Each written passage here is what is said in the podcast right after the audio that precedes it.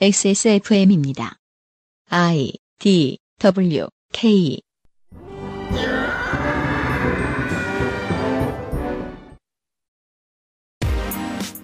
그아실의 유승균 피디입니다.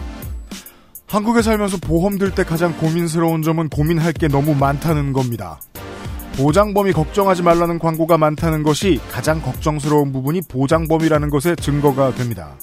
이천이십 년 삼월에 시사 아카데미에서 우리의 가계와 위험에 대처하는 방법에 대해 고민해보겠습니다.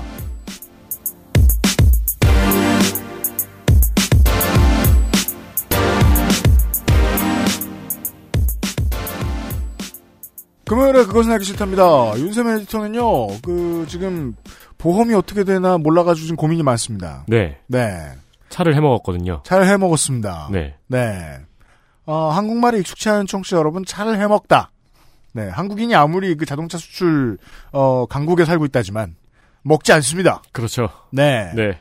말아 먹었단, 아, 이것도 먹는다는 의미구나. 아니, 한국말은 다 왜 이래? 철이 그렇게 약한가 싶어요.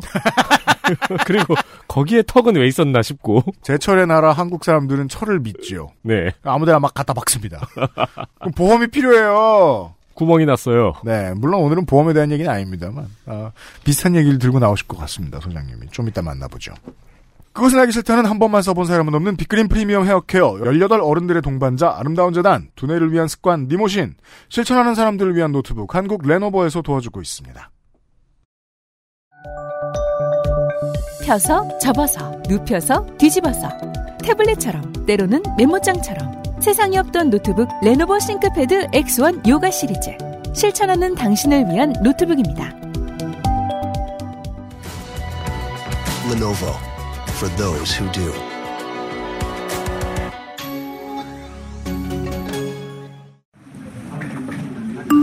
대출이자 사십이만 원이 나갔습니다. 아... 관리비 이십삼만 원이 나갔습니다. 아, 가스비. 가드대금 백사십칠만 원이 나갔습니다. 다 가져가라, 다. 당신의 머리카락이 원형으로 팔백모 나갔습니다. 네, 그럼요. 그것만큼은 안 될 일이죠. 십삼 년간 이어온 빅그린의 노하우로 당신의 모발을 지켜드릴게요. Big Green. 이젠 탈모 샴푸도 빅그린 헤어로스 샴푸. 지금 유일하게 돈 버는 부류가 두 부류가 있다고 합니다. 뭔데요? 유튜버랑 네. 마스크 파는 사람. 어, 마스크 본위제가 실시되고 있죠. 네. 근데 이제 마스크 파는 사람이 돈 버는 시대는 끝났고, 네. 두, 돈을 이미 벌고 튀었죠. 아, 네. 그렇죠. 네. 이미, 이제는 이제 뭐 그렇게 해가지고 팔 수가 없으니까. 이게, 저, 어제도 우리가, 극우니까 나쁜 놈이고 벌레야 뭐 이런 식으로 얘기하지 않으려고 애를 많이 썼습니다. 왜냐면 제가 여러 번 얘기했죠. 모든 건 정도의 차이다. 네. 팩트를 해석하다가 부족한 부분이 있으면 그만둬야 되는데 어떤 사람들은 더 심하게 왜곡시키려고 하고, 정도의 차이는 그래서 생긴다. 한국이, 저 발전한 나라고 이십 세, 이십일 세기 이후에 이제 리셀 시장 같은 게 많이 커지다 보니까 그 리셀 문화라는 걸 배웠어요. 예, 저 방송에서 말씀드린 적 있습니까? 그 지역에 이제 부모님들 많이 가입하는 카페 이런 데에서 네. 어, 스니커나 패션 아이템에 관심도 없던 분들이 리셀 시장에 뛰어드시는 거예요. 그렇죠. 내가 지금 어, 뭐 신랑이 뭐라 해서 직업을 포기했다. 근데 집에 앉아 있느니. 어, 이거라도 신청하시고, 되면은 이제 다시 파시면은 집에 한 백만 원 가져올 수 있다. 음. 그래서 이제 스니커에 대해 전혀 모르시는 분들이, 뭐라고 검색하면 나와요? 이렇게 리플 다시 대댓글, 트래비스 스캇, 뭐 이렇게 써주고, 버질 아블로 이렇게 써주고, 이 사람이 디자이너인데 이 사람이 만든 거는 뭐 얼마래, 얼마까지 팔 수 있대요, 뭐 이런 식으로. 네. 자본주의 경제의 리셀 시장을 좀 배우셨어요. 배운 건 좋은데, 거기에 영혼을 못 불어넣잖아요. 도덕윤리가 안 들어가잖아요. 네. 그러면 마스크 리셀로 이어집니다. 그렇죠. 이건 정도의 차이예요. 그래도 이것까지는 안 되지라고 생각하는 제동이 마음속에 있어야 되는데 없었던 거예요. 다수의 한국인들. 네. 네. 그래서 생기는 일들이 많았고 실제로 업체들도 생산 시설이 감당할 수 있는 속도에 비해서 나오는 그 요구하는 물량이 너무 많다 보니까 가격을 올리지 않으면 안 되는 상황들이 나옵니다. 제가 네. 어제도 말씀드렸지만 오이엠을 새로 주는 공장에 리스크 관리를 해야 하다고 어, 새 공장과 계약하는데 급히 계약하다 보니까 프리미엄을 좀 더 줘야 되고 음. 이런 식으로 가격이 올라가는 원인들이 생깁니다. 급, 급행비라고 하죠. 네. 마스크 말고도 위생용품들의 가격이 좀 올랐어요. 네. 그래서 빅그린은 광고하잡시고 이런 소리를 한참 했습니다. 레몬 핸드워시를 할인 행사를 합니다. 사실 좀 놀라긴 놀랐거든요. 돈 벌 생각이 없죠. 빅그린은 쌓아놓고 장사를 못해서 고생하는 업체가 아니에요. 네. 만드는 만큼 팔립니다. 예측할 수 있는 만큼만 하시기 때문에 큰 욕심도 안 내셔서 물량을 쌓아놓을 일도 없어요. 지금 할인할 때는 아니거든요. 네. 할인 행사를 이제 빅그린 홈페이지 위주로 조금씩 조금씩 하시다가 지금 넓히고 있습니다. 네. 식물 성분 세정제와 레몬 아로마 오일로 만들어진 핸드워시 이백오십 밀리리터 세 개를 육십삼 퍼센트 할인된 구천구백 원에 판매합니다. 네. 제가 지금 집에 쓰는데 한 달은 너끈 있습니다. 네. 모르겠습니다. 식구에 따라 달라요. 어, 핸드워시 이건 진짜 싸네요. 이건 저도 사야겠네요. 네. 화장실, 싱크대, 수도가 있는 어디든 비치하여 경제적으로 또 안전하게 사용해 보십시오. 네. 빅그린답게 아이까지 안심하고 사용할 수 있는 자연유래 성분의 세정제입니다. 으흠. 피마자씨 오일. 이거 옛날에 엄마가 검사 맞기 전에 먹고 토하고 그랬는데. 옛날에 이거 먹었어요. 알아요. 피마자씨 오일, 포도씨 오일, 향기로운 꽃 추출물의 블렌딩으로 보습력이 좋습니다. 자주 씻어야 될수록 보습이 중요한 법이죠. 개인 위생관리는 빅그린과 함께 하십시오. 함께 하십시오. 세 개면은 싱크대에 하나 놓고, 화장실에 하나 놓고, 하나는 뭐 비, 비치에 놓든가 그냥 리필용으로. 그렇습니다. 네. 어, 어떤 사람이 저게 이렇게 말했습니다. 요즘은 손톱에 때가 안 낀다. 네. 그 새끼는 원래 손 안 씻던 새끼죠. 그렇죠. 네. 손톱에 때가 낀다고? 네. 어, 사람들이 많이 변하고 있습니다. 액세스몰 확인해 주시고요.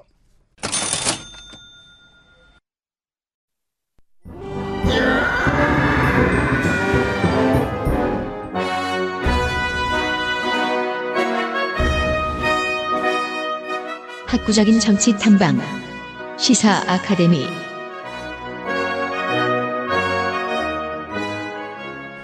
어, 옆에서 조성주 소장이 손톱을 쳐다보고 있습니다. 네. 어서 오십시오. 네, 반갑습니다. 조성주입니다. 손 자주 씻으세요. 요즘 들어 좀 자주 씻고 있어요. 어, 손톱에 되게 윤기가 나고 예쁘시네요. 음. 와, 페디, 페디큐어. 아, 매니큐어지. 네. 열심히 하네. 특별히, 특별히 관리는 안 하고 있습니다. 네. 네. 어, 지난달, 지지난달 음, 다 이슈화에 실패했습니다. 네. 어, 한참 뒤에 눈에 띌지 알 수도 없는 연구소에, 네. 조성주 소장이 이번 달에 내놓을 이야기는 무엇인가. 네. 네. 오늘은 세금에 관련된 얘기를 가지고 왔습니다. 네. 네. 지난달, 지난달 이슈에 실패했다고 뭐, 유엠씨가 얘기하지만, 사실. 일단 자기 방어부터 않습니다. 시작하는 네. 습관이 생겼어요? 총선이 끝나고 나면, 네. 어, 제가 했던 얘기가 이슈화가 될 겁니다. 이게 극우 유튜버하고 뭐가 달라. 나중에 뒤져보면 헛소리고. 세상이 원래 다 그렇게 돌아가는 겁니다. 네. 그런데 이제 뭐 이렇게 봐야죠. 지금 제가 사실 그 큰 매체에 만약에 제가 나가는 사람이다. 큰 매체에서 방송할 마이크가 내게 주어졌다라고 하면 말하지 못했을 것들을 지난주에 좀 말씀드렸습니다. 아, 총선이 끼어 있기 때문에 감염병 보도의 트렌드가 예전과 많이 달라졌다. 네. 라는 말씀을 제가 감히 드렸었는데요. 왜냐하면 사람들이 보고 어, 적당히 위기를 느낄 수준의, 적당히가 중요한 단어입니다. 그런 수준의 것들이 헤드라인에 올라갑니다. 문제가 크게 되는데도 불구하고 헤드라인에 꼭 올라가지는 못하는 문제. 정치권에서는 정말 고민하는 문제. 그중에선 세금이 일 번일 거예요? 네, 당연히 세금이 일 번입니다. 여러분들은 아마 시민들은 뭐 정치권에서 뭐 여러 가지 각종 정책들 관련돼서 굉장히 심도 있고 어려운 얘기들이 많이 수많은 것들이 오고 가고 있다고 우리가 생각하고 실제로도 그렇습니다. 그런데 이거는 막 한국만이 아니라 전 세계 모든 정치, 정치를 하는 사람들한테는 세금은 거의 일 번 문제일 수밖에 없는 거죠. 네. 사실 국가의 존재 이유이기도 하니까요. 네. 작년에 프랑스에서는 기요틴이 다시 나올 뻔했잖아요. 그렇지. 네, 맞아요. 네. 그러니까 그, 그 그거 정말 무서웠잖아요. 우린 이거보다 더 하찮은 이유로도 목을 잘라봤다. 네. 무서운 나라야. 네. 나는 그런 나라에서는 못 살 것 같아요. 네. 네. 네.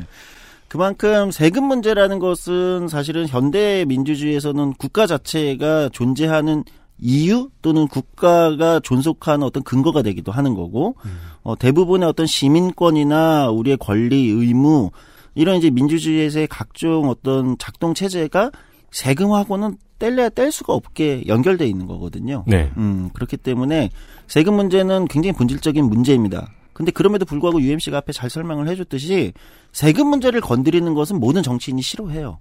왜? 시민들이 싫어하니까. 그렇죠. 그리고 증세가 있으면 스리슬쩍 통과시킵니다. 네.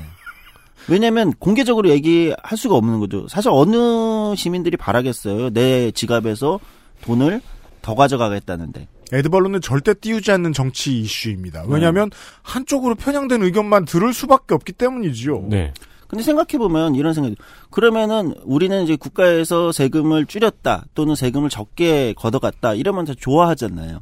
좋아하는데 제가 얘기했듯이 어 그런데 세금이 없이 이 국가는 어떻게 돌아가는 것일까? 세금이 음. 계속 줄어들기만 한다면 도로는 누가 깔고, 음. 그렇죠? 도로는 누가 깔고, 각종 인프라는 누가 까는 거지? 복지제도는 어떻게 되는 거지? 경제는 어떻게 굴리는 거지? 네. 우리가 세금을 단순하게 한국에서 이제 공무원 철밥통 이렇게 얘기하면서 공무원들의 어떤 임금으로만 나간다라고 단순하게 생각하는 경향성이 좀 있는데, 물론 우리 청취자들이 그러지는 않을 거라고 생각을 합니다. 그런 분들은 우리... 보도블럭 사이사이에 발을 집어넣으면서 걸으셔야죠. 운전, 운전을 하다 보니까 음. 진짜 이 도로를 국가가 관리 안 해주면 어떨까 아찔하더라고요. 아, 그렇죠. 그러니까 네. 어, 일본 같은 경우 그런 거 있잖아요. 도로 같은 경우는 과거에 이제 일, 우리로 따지면 도로 공사지, 한국에서는. 근데 이제 일본에도 과거엔 그런 게 있었는데, 고이즈미 총리 때, 어, 고이즈미 준이치로 네. 때, 어, 민영화 바람을 싹 세게 하잖아요. 그러면서 네. 아마 그 당시 일본의 도로 공사에 해당하는 것을 민영화를 했었어요. 네. 물론 여기서 민영화의 개념이 한국하고 일본하고 조금 다르긴 하거든요. 맞아요. 한국으로 따지면 그건, 그건 민영화가 아니라 그냥 공기업화한 거 아니냐? 음, 네. 어, 뭐, 수준인데. 어, 수준인데 이제 그게 이제 일본의 행정 시스템. 사실 민영화 개념은 전 세계는 나라마다 조금씩 차이가 있어요. 그래서 한국의 진보 진영에서 민영화를 어떻게 보냐에 따른 이 어떤 프로파간다도 조금 구분해서 보긴 해야 되는데. 그렇죠. 어쨌든 뭐 단순하게 얘기하면 일본에도 그런 게 있었는데, 그러다 보니까 일본의 고속도로 비용이 어마어마하거든요. 예. 네. 어, 톨비가요? 톨비가 우리나라의 제가 알기로는 한 네 배. 아우, 그럼 무료도로 찍고 다녀야죠. 그러니까 도쿄에서 오사카까지 신칸센이 비싸다고 하잖아요. 네. 네. 보통 편도로 한 십오만 원 하거든요. 우리나라 돈으로 십오만 원, 십육만 원 하는데 톨비가 그 정도 나오거든요. 아... 그렇죠. 말도 안 되죠. 이게 한국과 일본의 물가 차이가 거의 없어졌단 말이에요. 음. 그래서 실생활할 때 가장 티나는 물가 차이는 교통비인데, 이 바보들이 이제 유학만 해보니까 아, 내가 차를 안 몰아서 이런 일이 생기는구나라고 생각하는데, 차를 몰기 시작하면 음. 네 비슷한 비율로 또 확 올라갑니다. 네, 그러니까 이런 것처럼 도 이게 이제 단순한 예지만 이제 도로나 각종 기반 시설, 그러니까 이, 이런 것들은 사실 다 세금으로 네. 운영되는 거고. 그러니까 가장 신기한 게 다니다 보면은 의외로 아스팔트가 되게 잘 패이고 패인 데가 많아요. 음. 근데 어제 패인 데가 있는데 그건 오늘 메꿔짓고 오늘은 딴 데가 패여 있어요. 더 놀라는 건 그거죠. 우리가 간선로가 갑자기 다 갈아가지고 저 시멘트가 보여요. 무슨 일이야? 이러고서 다음 날에 아스팔트가 깔렸어요. 네. 우린 까먹었죠. 이게 그러니까 요정이 해, 와서 해놓은 것처럼. 그냥 다른 생각하고 있죠. 우리는 퇴근이군. 이러면서. 세금이 한 일은 보이지 않습니다. 네, 그렇습니다. 그러니까 이제 우리가 이제 국가라는 일종의 이제 거대한 리바이어던을 만든 이유의 그 리바이어던이 그냥, 어, 그냥 어떤 정치 권력만 위임해놓고 작동하는 게 아니라 거기에서는 경제적인, 그러니까 정치 권력이라는 것도 기본적으로는 그 사람 그 존재가 어떻게 사용할 수 있는 어떤 실질적 힘이 있어야 되는 거잖아요. 현실에. 네. 사실 그것은 세금에서 오는 거죠. 음. 네. 어쨌든 이제 서론이 좀 길었는데 오늘 그래서 세금 얘기를 하려고 합니다. 네. 어, 오늘 세금 얘기의 좀 기본 텍스트가 되는 책은, 제가 이제 계속 요즘에 책을 가지고 이야기를 많이 하려고 하는데 요즘 좋은 책들이 많이 나오고 있기도 하고 음. 음, 제가 이제 소개하는 지난달 지지난달 그 책들도 뭐 이슈화에는 실패했다고 얘기하지만 그렇지 않다고 저는 계속 주장할 저는 건데. 깎아내리고 있어요. 네. 네. 어, 뭐냐면 그러니까 기존의 한국의 진보 진영이라고 얘기하는 데서 조금 쉽게 얘기하기 어려웠던 문제의식들을 조금 더 요즘에 많이 조명하려고 해요. 네. 그래서 오늘 세금 얘기도 그겁니다. 어, 무슨 얘기냐면 어, 이런 얘기예요. 이, 이 책은 이제 장제우라는 독립 연구자신데요. 이분 좀 이력이 특이해요. 그러니까 우리가 뭐 연구자 하면 뭐 국책 연구원이라든지 아니면 민간 연구소라든지 아마 학계에 있는 분들을 네. 머릿속에 떠오르는데 이분은 그런 분은 아닙니다. 네. 독립 연구자 같은 분이에요. 음, 대학교에 소속되어 있는 분이 아니고. 네, 그리고 아예 이분은 아마 제가 알기로는 대학을 그냥 중퇴하고 그냥 계속 뭐 생산직 공장 일도 하시고 여러 가지 일을 전전하시면서 독립 연구자의 길을 음. 걸어오신 젊은 분인데, 이분이 이제 세금과 재정에 관련된 얘기를 굉장히 많이 하시는데 어 굉장히 저는 좀 들어볼 만한 얘기가 있다 이렇게 생각을 예전부터 해왔는데 이번 책이 나와서 한번 이 책을 중심으로 조금 세금 얘기를 이 기회에 해볼 필요가 있겠다 이런 생각을 하게 됐습니다. 다시 말씀드리지만 광고는 아닙니다. 제가 지금까지 들고 나오는 책들은 안타깝게도 어, 여기 엑스에스에프엠의 광고에는 전혀 도움이 되고 있지 않습니다. 이분의 핵심적인 주장은 뭐냐면 증세를 해야 된다. 어, 예. 아주 단순하게 얘기하면 세금을 더 걷어야 된다. 음. 근데 여기까지는 어 그래 뭐 진보 쪽에서 세금을 더 걷어야 된다는 얘기는 있어. 근데 여기서부터 사실 입장이 갈리거든요. 보통 진보 쪽에서 세금을 더 걷어야 된다고 할 때 가장 많이 나오는 건 부자들한테 세금을 더 걷어야 된다예요. 네. 그렇죠. 그 음. 부자는 이제 지난달 지난달을 돌아보시면 일 퍼센트에게 더 걷자. 네. 이게 제일 많이 나오는 거예요. 그 음. 일 퍼센트라는 상징 안에 들어가 있는 게 뭐 어 아주 고소득자의 초부자들 또는 재벌, 음. 법인세 같은 세금으로는 이제 그게 법인세로 되기도 하고 네. 뭐 이런 거죠. 네. 그러나 이 저자는 그렇게 얘기하고 있지 않아요. 그건 틀렸다. 모두에게 더 걷어야 된다. 음. 자, 가난한 당신에게도 세금을 더 걷어야 된다. 아주 도발적으로 얘기하면 이런 겁니다. 음. 당신도 더 내셔야 됩니다. 법인세도 왜? 오르는데. 그렇죠. 어, 오히려 조금 도발적으로는 하, 어, 좀 이따 설명을 하겠지만 한국은 법인세의 인상 여력이 그렇게 크진 않아요. 음. 올릴 수는 있지만 네. 많이 올리기 어려운 조건이 있습니다. 음. 한국이 실제 법인세가 높은 편이거든요. 네, 이건 좀 이따 설명을 하겠습니다. 예, 예. 어쨌든 이 사람, 이 저자는 어, 그런 거예요. 그러니까 세금을 둘러싼 약간 신화와 미신과 정면 대결할 필요가 있다. 음. 근데 정치인들이 다 알지 않냐 이거를. 이거 이미 다 아는 얘기인데 얘기하지 않는 거. 못하는 그렇죠. 얘기다. 어, 어려운 거. 왜 얘기하면 표가 떨어지니까. 네. 네, 사람들이 싫어하니까. 당장 증세라는 얘기도 우리가 못 들어봤느냐? 자주 들었는데 듣고 모른 척했을 뿐입니다. 그렇습니다. 그리고 네. 어, 특히 진보 쪽에서는 그 증세를 일 퍼센트에게 증세해서 전체 백이 구십구 퍼센트, 구십구 퍼센트가 나눠서 좋은 사회 가자. 음. 약간 이런 논리였는데 저자는 이제 그런 거에 단호하게 반대하는 거죠. 그것은 미신이다. 어, 신화다. 일 퍼센트에게 증세해서 구십구 퍼센트가 잘 살 수 없고 또 하나는 결론부터 말씀드리면 그것은 윤리적으로도 맞지 않다. 세금의 원래 철학적인 부분에서도 자기는 동의할 수 없다. 이런 음. 얘기를 하는 거예요. 네. 결론은 이제, 그러하다. 네. 네. 그래서 얘기를 좀 풀어가 보도록 하겠습니다. 어, 이런 거예요. 한국의 지금 이제 그러면 이제 먼저 세금과 관련된 구조를 볼 때 일반적으로 세금 을 가장 많이 쓴 건 이제 국가 기반의 인프라나 아까 얘기한 도로 예를 서론에 했듯이 네.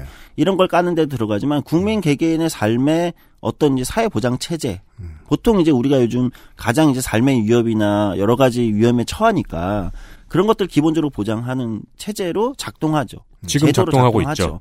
네. 대표적인 게 뭐 실업급여를 다루는 네. 고용보험 같은 거겠고 건강보험 네. 지금 뭐 건강보험에 아주 강력한 힘을 저는 뭐 요즘 같은 세태에 훨씬 더 우리나라가 많이 느끼고 있는 것 같아요. 네. 뭐, 네. 코로나십구 검사 키트를 위해서 미국인 개인이 돈을 얼마나 써야 되는지에 대해서 잘 알려져 있습니다. 삼백사만 달러고 아주 좋은 보험, 사보험을 들고 있으면 만 사천 달러까지 내려갈 수 있다. 아, 사만 달러였어요?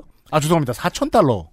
사백만 원 정도였어요. 그러니까. 네네, 사천 달러. 네, 사백만 원. 그, 어, 그렇지, 그렇지. 어, 네. 사백만 원. 아니, 사실 사백만 원도 어마어마한 돈이에요. 사천 달러면 오백만 원이요, 오백만 원.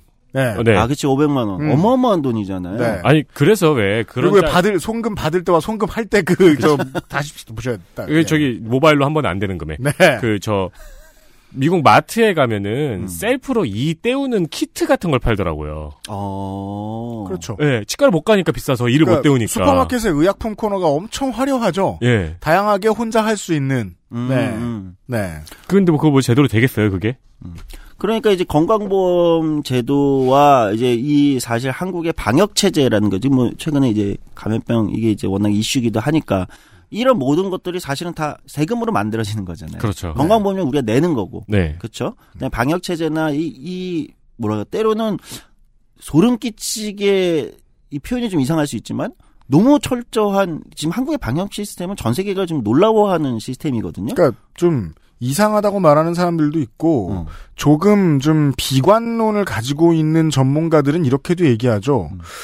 지금 전 지구가 다 못 막았고 대유행 상황이 코앞인데 어, 다 막을 수 있을 것처럼 능력을 발휘하는 것이 무슨 소용이냐. 음. 근데 이제 그렇게 비관적이 아닌 사람들은 이렇게 생각하는 거죠.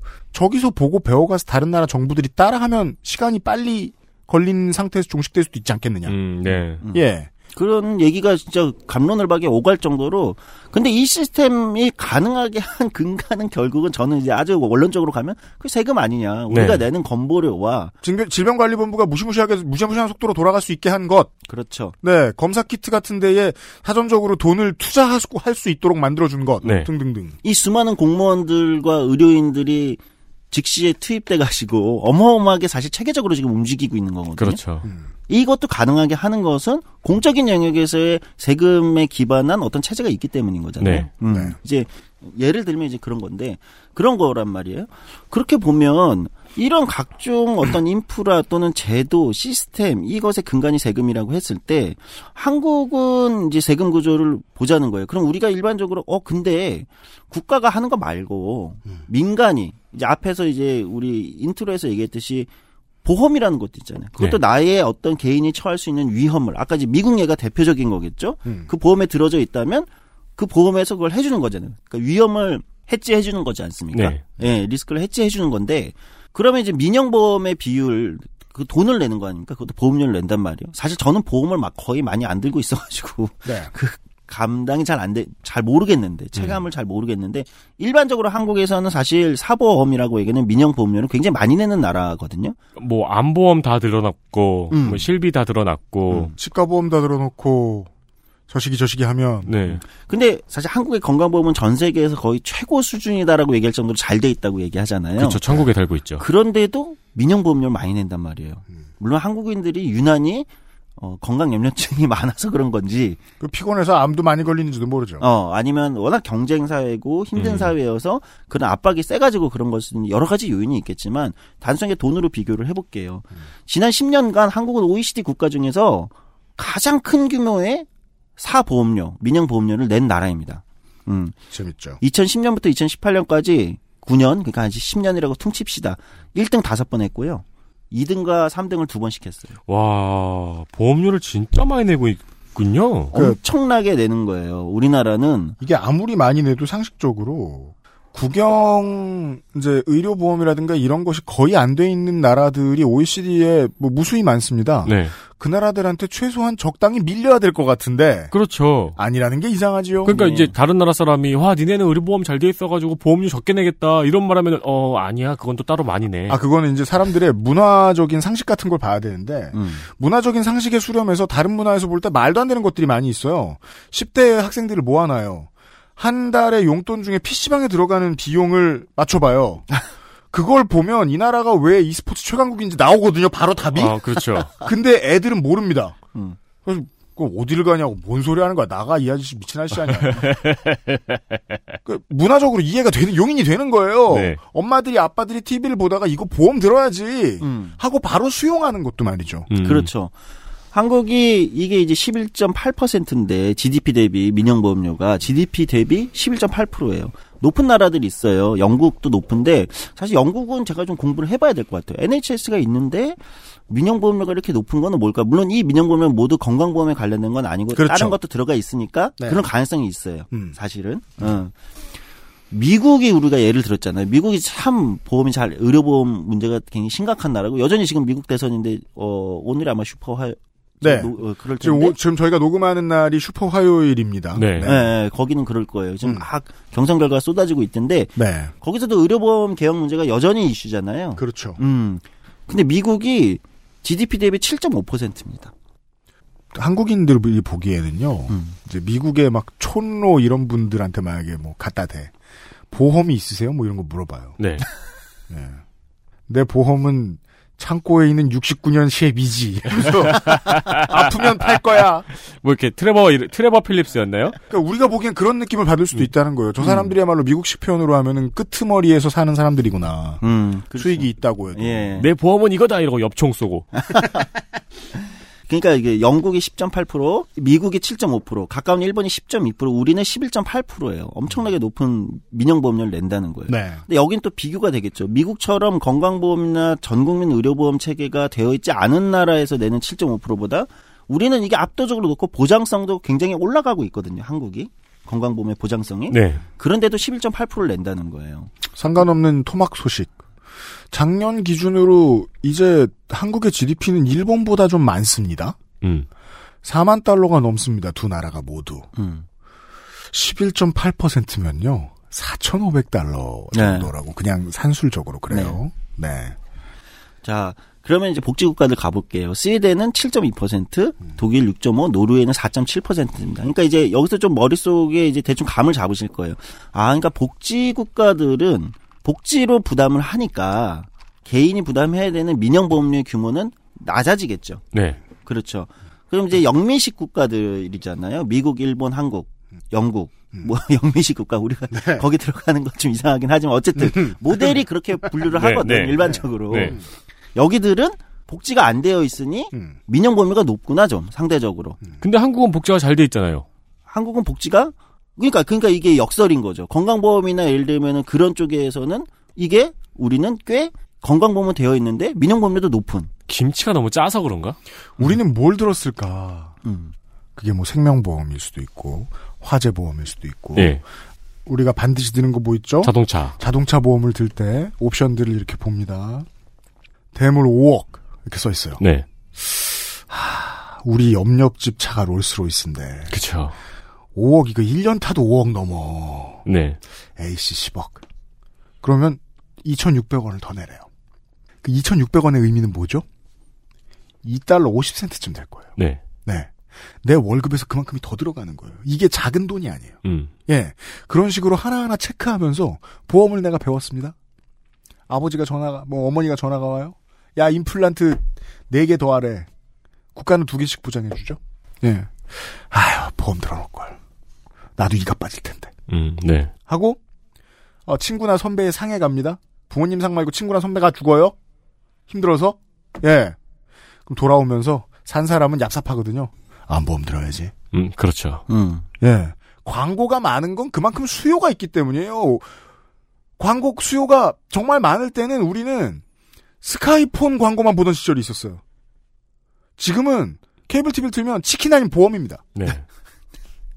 그러니까 이제 우리가 이제 건강보험을 가장 신뢰로 들었는데 또 요즘에 이제 보험 중에 굉장히 중요한 게 이제 연금보험 같은 거잖아요. 음.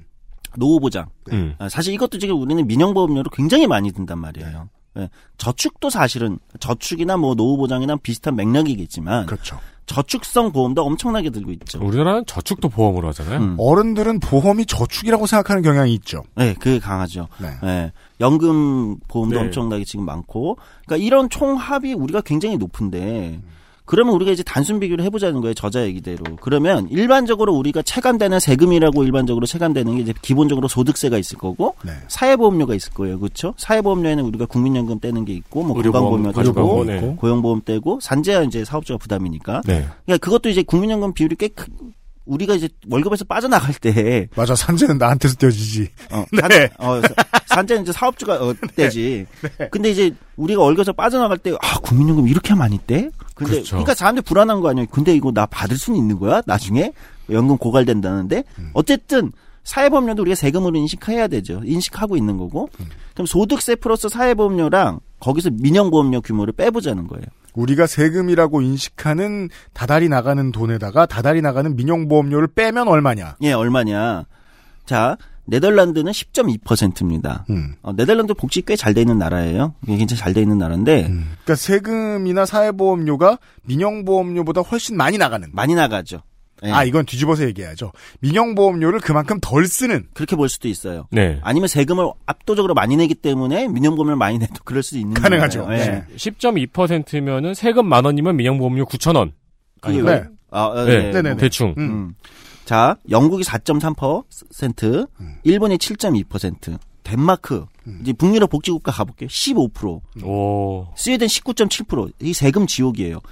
세금 지옥이거나 민영보험이 개털이거나. 아, 그렇지. 스웨덴은 실제로 물가도 비싸더라고요. 아, 실제로 그 얘기도 좀 이따 할 겁니다. 네. 물가 간접세, 음, 소비세 간접세랑 연관이 돼 있으니까. 자, 독일이 십구 점 칠, 아니, 독일이 십칠 점 일 퍼센트, 노르웨이 십오 점 사 퍼센트. 음. 그러니까 세금을 많이 걷거나 아니면 민영보험료가 작거나. 근데 아까 민영보험료 규모를 앞에서 얘기했잖아요. 뭐 스웨덴이 칠이나 노르웨이가 사니까 여기는 이제 소득세 플러스 사회보험료가 우리 예상보다 훨씬 높다는 거예요. 네. 기본적으로. 네. 몰랐는데 독일이 거의 북유럽 국가네요. 아, 독일은 상당한 수준의 예, 그 구조를 갖고 있는 나라입니다. 어, 그러네요. 예, 차만 예. 잘 만든 줄 알았지. 그래서 뭐 그런 얘기들이 있어요. 북, 한국의 미래 전망 모델로 북유럽식 복지국가 모델이냐 독일식 모델이냐 음... 뭐 이런 논의들이 있었을 정도로 네. 독일은 그 나름대로의 자기의 그걸 굉장히 잘 만들어낸 나라죠. 음. 예, 뭐 사실 기회가 되면은 정당과 뭐 노동조합과 정치가 어떻게 해서 좀 다른 국가들을 만들었는가 이런 거를 얘기를 나중에 한번 해보면 좋겠는데 뭐 하여튼 그렇습니다. 음. 네. 그런데 한국은 이게 얼마냐? 소득세 플러스 사회보험료에서 여러분이 내는 민영보험료를 빼면 얼마냐? 네. 마이너스 일 점 일입니다. 민영보험료를 더 많이 내요. 그렇죠. 마이너스 일 점 일이에요. 민영보험료를 더 많이 내든지. 근데 아까 민영보험료 전 세계에서 일 위라고 했잖아요. 네. 일단 많이 내요. 근데 소득세 플러스 사회보험료가 워낙 적게 내는 거야. 그러니까 마이너스가 되는 거지. 그렇죠. 음... 다른 나라들에 비해서 그런 거 아닙니까? 네. 왜냐면은 스웨덴의 십구 점 칠이랑 비교해 보면은 그러니까 너무 둘 다이거나 둘 중에 하나가 분명하거나라는 거 아니에요. 음. 세금이 적거나 음. 보험료를 너무 많이 내거나. 네. 저는 둘 다라고 보는 거예요. 근데 둘 다여야 마이너스가 나오겠죠. 그렇죠. 둘 다여야 마이너스가 나오죠. 음. 그러니까 우리가 얼마나 이게 많이 내는지. 그럼 이제 귀찮으니까 뭐 재산세하고 소비세, 간접세까지 다 포함해서 그냥 총세금. 우리가 내는 총세금. 총세금에서 그냥 민영보험료를 빼보자는 거예요. 네. 이 비율은 어떻게 되나. 어, 그냥 뭐 우리 소비세까지 다 넣어, 다 넣어가지고 총세금의 네. 규모에서 한국은 십삼 점 오 퍼센트입니다. 음. 사회보험료가 빠지면 올라가죠. 어, 예. 영국이 이십일 점 팔 퍼센트. 음.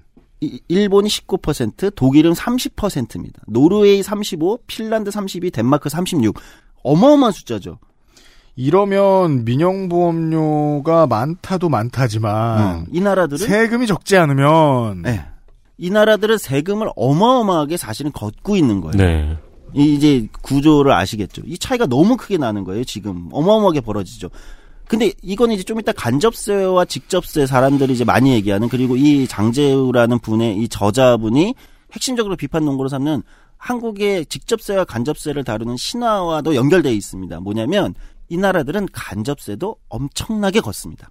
네. 네. 그래서 물가가 비싼 거예요. 네. 물가가 엄청 비싼 거예요. 소비세가 이십오 퍼센트 이렇게 되는 나라들이에요. 북유럽 국가들이. 그럼 뭐 저 꼭 거기에서만 사야 하는 물건들이라서 이제 보통 잘 사지 않는 어떤 외국 사이트에 가서 이제 구매 대행을 해보셨다. 라고 하시는 분들은 문턱에서 좌절하는 사람이 둘 중에 한 명입니다. 세금까지 이렇게 붙을 줄은 몰랐는데. 음. 라면서. 그래서 아주 단순하게 뭐 연금보험이라든지 아니면 저축성 보험이라든지 아니면 보장성 보험이라든지 아니 그럼 이런 구조라면 한국이 그러니까 지금 생명보험하고 손해보험사가 그러니까 십 년 전 자료라서 좀 그렇긴 한데 이천구 년에 전체 납입보험료가 사십조 원이었는데 이천 뭐 도움이 되네요. 십 년 전 자료라도 음. 사십조? 근데 그중에 십사조 원이 환급이 안 됐어요. 그러니까 물론 운영비나 보험사를 운영하기에는 운영비나 등등이 있기 때문에 그렇지만 음. 사실 알잖아요. 우리가 보험을 중도 해지하면 네. 원금을 다 못 돌려받는 경우도 있고 네. 그런 게 아니 다 있는 그렇죠. 경우가 있는 게 아니라 대부분이 그렇죠. 네. 네. 보험료 중에 환급되지 않은 돈이 있다는 거는 보험사를 그냥 회사라고만 봤을 때는 음. 순수익의 상당 부분이란 뜻이에요. 그렇죠. 네. 네. 이게 이제 늘 문제가 되던 거였는데 물론 보험의 세계는 단순하진 않지만 단 이제 이게 문제가 되던 건데 이런 생각을 할 수 있는 거예요. 아니 그럼 민영보험료를 이럴 바에는 매년 십사조 원이 당시 십 년 전 통계에도 나갈 거면 못 돌려 내가 낸 거 중에 못 돌려받을 거면 규모가 그 정도면 차라리 그냥 그 돈 세금을 더 내는 게 나은 거 아니야? 그리고 훨씬 더 절차도 간단하고 어 사회보험료를 더 내서 네. 보장성을 확대하다든지 아니면 국민연금에서 노후보장을 더 받는다든지 하는 게 나은 거 아니야? 그러니까 한국 라는 사람, 생각을 할 수 있다는 거예요. 한국 사람들 참 대단하고 멋지고 참 오묘한 것이 물론 광고는 사람의 선택을 강요합니다만 아무리 그래도 그렇지 광고 보고 사는 건 자발적인 거잖아요. 네. 자발적으로 뭔 돈을 이렇게 많이 갖다 줘요? 오늘 그렇죠. 써야 맛이죠. 음. 보험에 쓰는 건 쓰는 기분 안 들잖아. 그렇죠. 쓰는 기분 안 들죠. 저 같은 사람은 급진적인 저 같은 사람은 그렇게 해서 민간 보험회사에 줄 돈을 차라리 세금으로 국가에 줘서 모두가 더 저소득층이나 평등하게 오히려 쓰는 게 맞는 거 아닐까? 네. 라는 생각을 하게 된다는 거죠. 자주 끊어 죄송한데 한국의 언론과 그 언론의 소비자들은 그 국가를 옛날에 자기가 알고 지냈는데 요즘은 연락을 끊은 개주로 보는 경향이 있어요. 음, 음. 언젠간 도망칠 놈. 음. 아, 저는 얼마 전에 깜짝 놀란 게 경찰은 유류세 환급을 받잖아요. 음. 네. 그 유류세 환급을 받으려면 어떻게 해야 되는지 아세요? 어떻게 해요? 그냥 하, 할인돼서 결제가 돼요. 이제 알았어요? 아. 네. 원래 싼 줄 알았냐? 아니요. 아니 저는 내가 뭐, 뭘 해야 되는 줄 알았어요. 어, 어, 어. 예, 예, 뭔가 이게 연말정산할 때 내가 뭔가를 아, 내야 되거나 뭐 그래야 되는 건 줄 알았어요. 한국의 놀라운 행정 시스템이라니까요. 예. 그게 음, 음. 예, 사실 그렇게 될 수 있는 나라가 그렇게 많지 않아요. 네. 국민 개개인의 삶을 이렇게 끝까지 추적할 수 있는 나라가 많지가 않아 사실은. 그러니까요. 맞아요. 어, 당신의 소비와 동선까지 파악할 수 있는 나라들이 전 세계에 몇 개 없어요. 음. 음. 예. 일본 안 되잖아. 일본 어, 카드를 안 쓰니까 다 현금 결제하니까 어디서 뭘 다녔는지 어, 그렇죠. 추적이 안 되잖아요. 네. 그죠.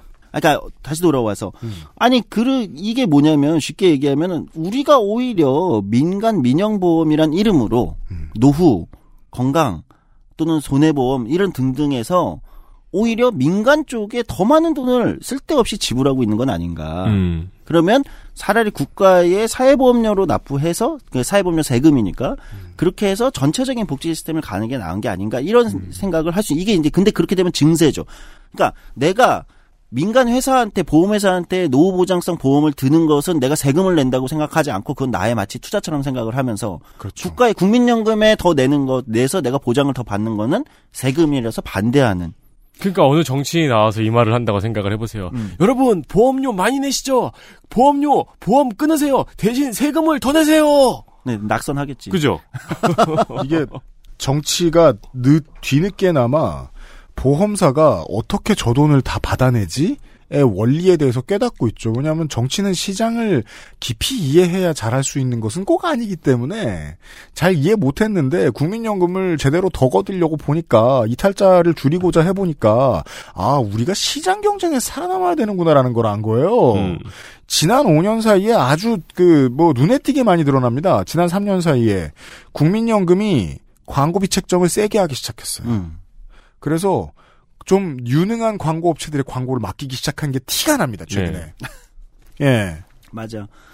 자, 두 번째 이슈로 가볼게요. 그래서 음. 이제 민영보험, 한국의 독특한 민영 사보험과 전체의 사회보장성 어떤 세금의 규모에 대한 비교를 저자가 해, 해놓은 거를 말씀을 드리면서 두 번째, 일반적으로 직접세와 간접세에 대한 어, 저자는 미신과 신화가 있다. 이렇게 아주 단호하게 주장을 하고 있는데, 아주 흥미로운 부분입니다. 뭘, 뭘까요?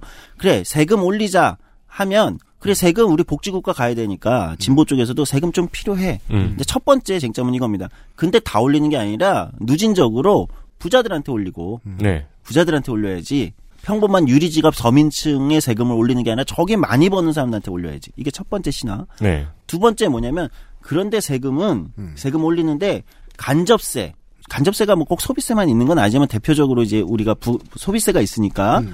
어 간접세는 일반적으로 그거잖아요. 내가 사나, 내가 사나, 나보다 더 사나. 부자인 유엠씨가 사나, 네. 어 똑같이 내는 거잖아요. 그렇죠. 같은 물건에, 음. 그러니까 누진적이지 못한 거지, 역진적이다. 맞아요. 그러니 직접세를 음. 올려야지.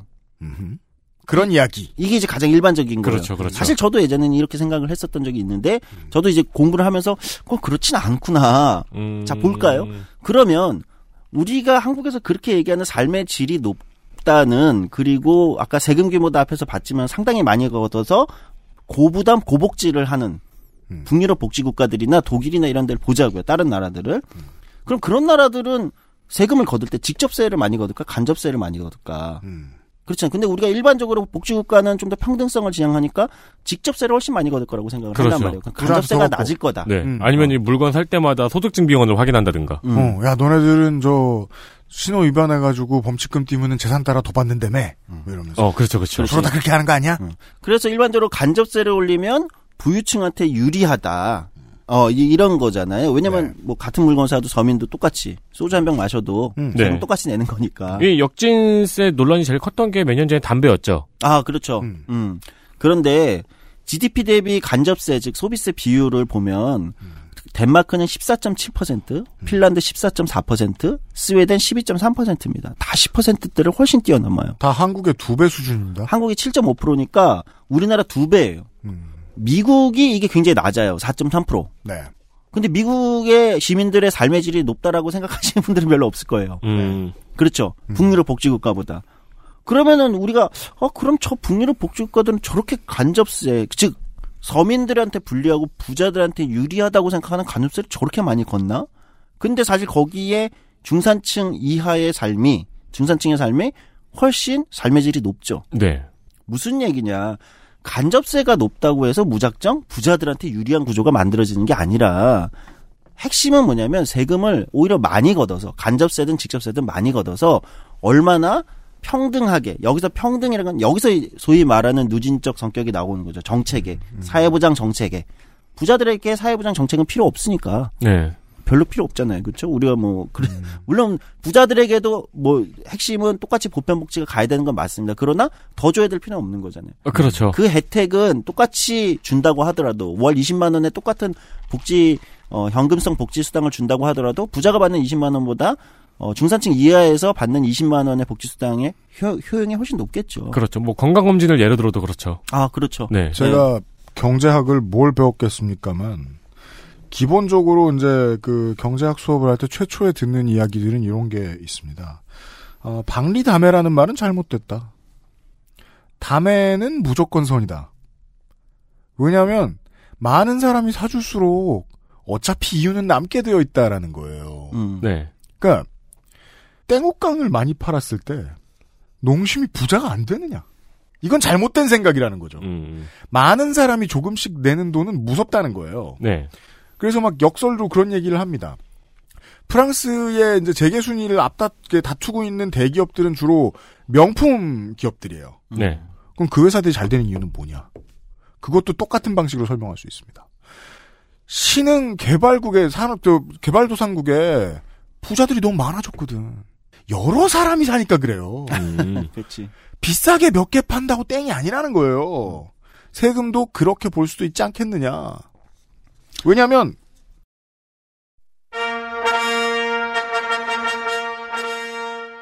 이제 국가의 혜택을 많이 못 받아봤거나 정규직을 못 해봤거나 수입이 내 인생에 늘 불안정해서 전 그런 사람들 많이 봤단 말입니다. 음악하는 친구들 보면은 어, 사, 오만 원을 아까워해요. 내 주머니에 사만 원을 한 달에 지킨다고 해서 내가 더 나은 의료 시스템의 서비스를 받을 수 있을까요? 내가 자주 도는 간선로의 램프의 충돌 방지 시스템이 더 좋아질 수 있을까요? 근데 그걸 국가에 모아서 주면 할 수 있잖아요. 음. 원기옥이 되어서. 엑스에스에프엠입니다.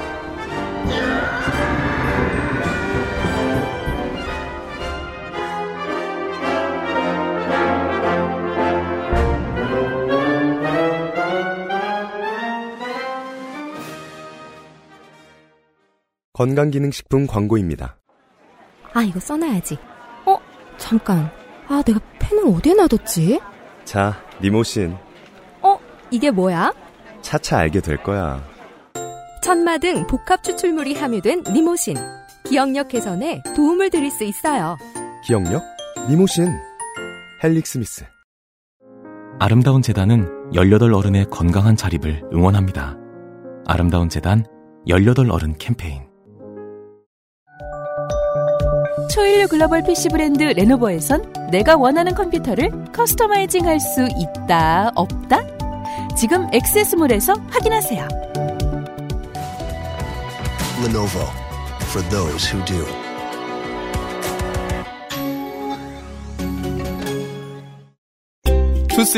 투쓰리에서 헤어로스까지 엑스에스에프엠과 함께한 오 년 빅그린이 자연에서 해답을 찾아갑니다. Big Green. 건강한 변화의 시작, 빅그린 헤어케어 시스템.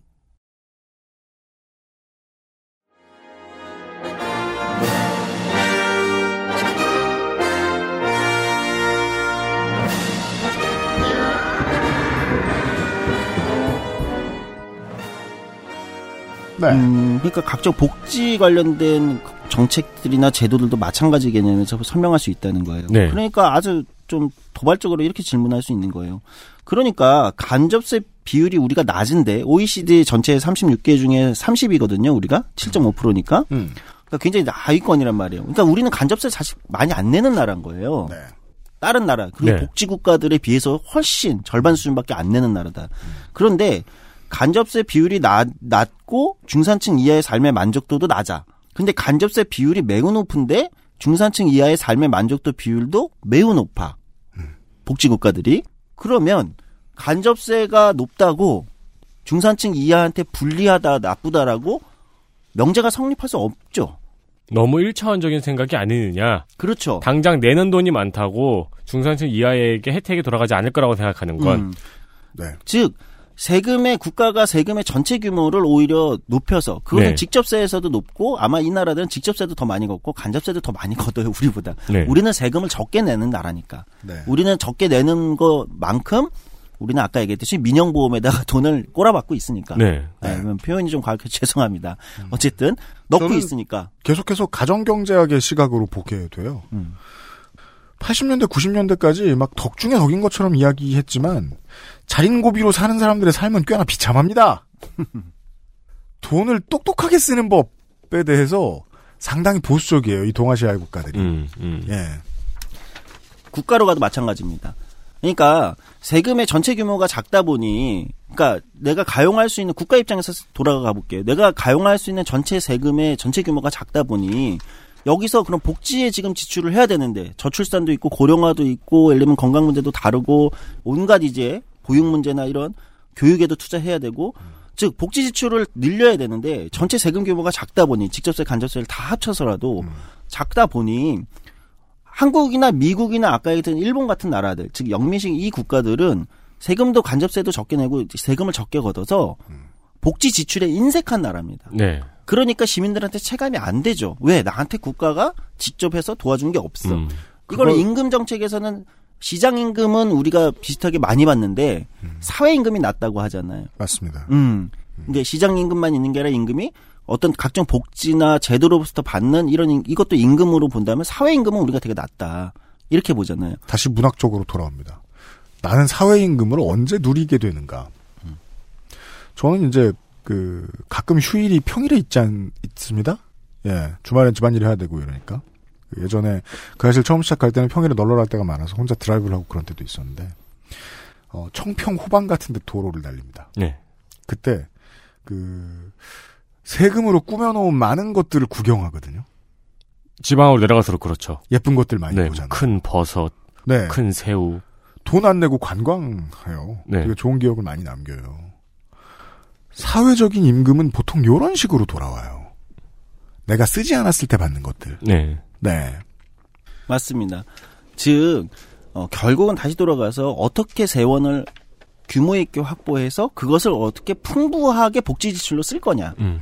중요하, 오히려 나은 전략이라는 거예요. 그리고 네. 간접세가, 그러니까 그 이 저 간접세가 적은 것을 온몸으로 가장 많이 체험하고 있는 것은, 이게 간접세 탓이라고는 절대 생각하지 않을 가능성들이 높은, 어, 지난 뭐 지난 재난으로 말할 것 같으면은 그 동물 방역 담당하시는 공무원 여러분, 네. 음. 사회복지사 여러분, 음. 어, 옆에 충원이 두 배만 돼도 정상적인 인생을 사실 수 있었을 거예요. 음. 과로사하는 동료도 없고. 음. 그들은 적은 세금에서 수준 높은 복지를 제공하고 앉았거든요. 네. 그렇죠. 그러니까 죽어나지. 아, 그래. 지금 이 사태 중에서도 지금 돼지열병도 조금씩 번지고 있다고 그러더라고요. 어, 장난 아니죠. 네, 네. 지금 근데 거기 지금 그 신경을 못 쓰니까. 네. 조선일보 그 얘기 제가 방송에서 해드렸어요. 죽어라 깠던 공무원 늘린다고 말했던 음. 그 공무원들 중 상당수는 방역 관련된 인력입니다. 음. 그러니까 사회복지사들의 지금 그 뭐 해가 갈수록 매년 매년 지금 한국이 이제 복지 수요가 엄청나게 증가하고 있기 때문에 네. 고령화 속도가 뭐 어마어마하게 빠른 나라고, 복지 수요가 증가하기 때문에 사회복지사들의 노동 강도는 상, 상상을 초월하잖아요. 네. 근데 그것만큼 아까 유엠씨가 지적했듯이 인력을 그만큼의 우리가 복지 지출에서 확보를 못 해주는 거죠. 세원이 적으니까. 그러니까 어마어마한 과로를 하게 되고 사회복지사들이 연이어 과로사로 죽게 되는. 그래서 그런 게 있죠. 그 사회복지사 단체 중에 어, 세상을 바꾸는 사회복지사라는 단체가 있거든요. 음. 거기서 그런 구호를 내걸었던 게, 제가 여러 가지 사회운동이나 또는 정치 관련된 일을 하면서 아, 가장 그 직관적이면서도 후, 그 인상적이었던 구호 중 하나를 꼽는 게, 사회복지사의 죽음은 복지국가의 죽음입니다. 라는 음. 구호가 그때 있었어요. 사회복지사들이 연이어 과로사로 죽고 죽을 음. 때 나왔던 거거든요. 그러니까 그 근본에도 결국은 이 세금에 대한 이 우리의 철학적 어떤 고민들이 자리 잡고 있다는 겁니다. 네. 자, 다음은 이제 법인세를 둘러싼 또 한국의, 이게 이제 진보와 보수가 대립하는 가장 그 또 첨예한 영역입니다. 네. 뭐냐? 어, 이런 거죠. 진보는 아, 우리나라 재벌 중심의 이 경제 체제에서 법인세를 더 올려서 기업한테 세금을 더 걷어서 복지에 쓰자. 음. 이거죠. 음. 보수는 뭡니까? 아, 기업하기 좋은 나라가 돼서 낙수 효과를 누려야지. 음. 그러니까 법인세를 낮추자. 음. 이거예요. 네. 이게 이제 서로 엄청나게 대립합니다. 네. 그래서 뭐 정권마다 보수 정권이면 법인세를 깎아줬다니, 뭐 진보 정권이면 법인세를 우리가 늘려야 된다느니. 아마도 오늘 하는 얘기는 그 아젠다 싸움, 정치와 관련된 수사 싸움에서 어, 실제 계산표를 빼뜨려 먹, 빠뜨려 먹고 싸우는 건 아닌가? 그렇죠. 네. 자, 법인세라는, 이제 여기서 저자는 이렇게 합니다. 법인세라는 단어 하나에 일단 집착을 버리자. 음. 아, 그러니까 우리가 진짜 이, 이 논쟁, 진보와 보수의 논쟁은 이거죠. 법인세라고 항목은 있지만 제일 핵심은 뭡니까?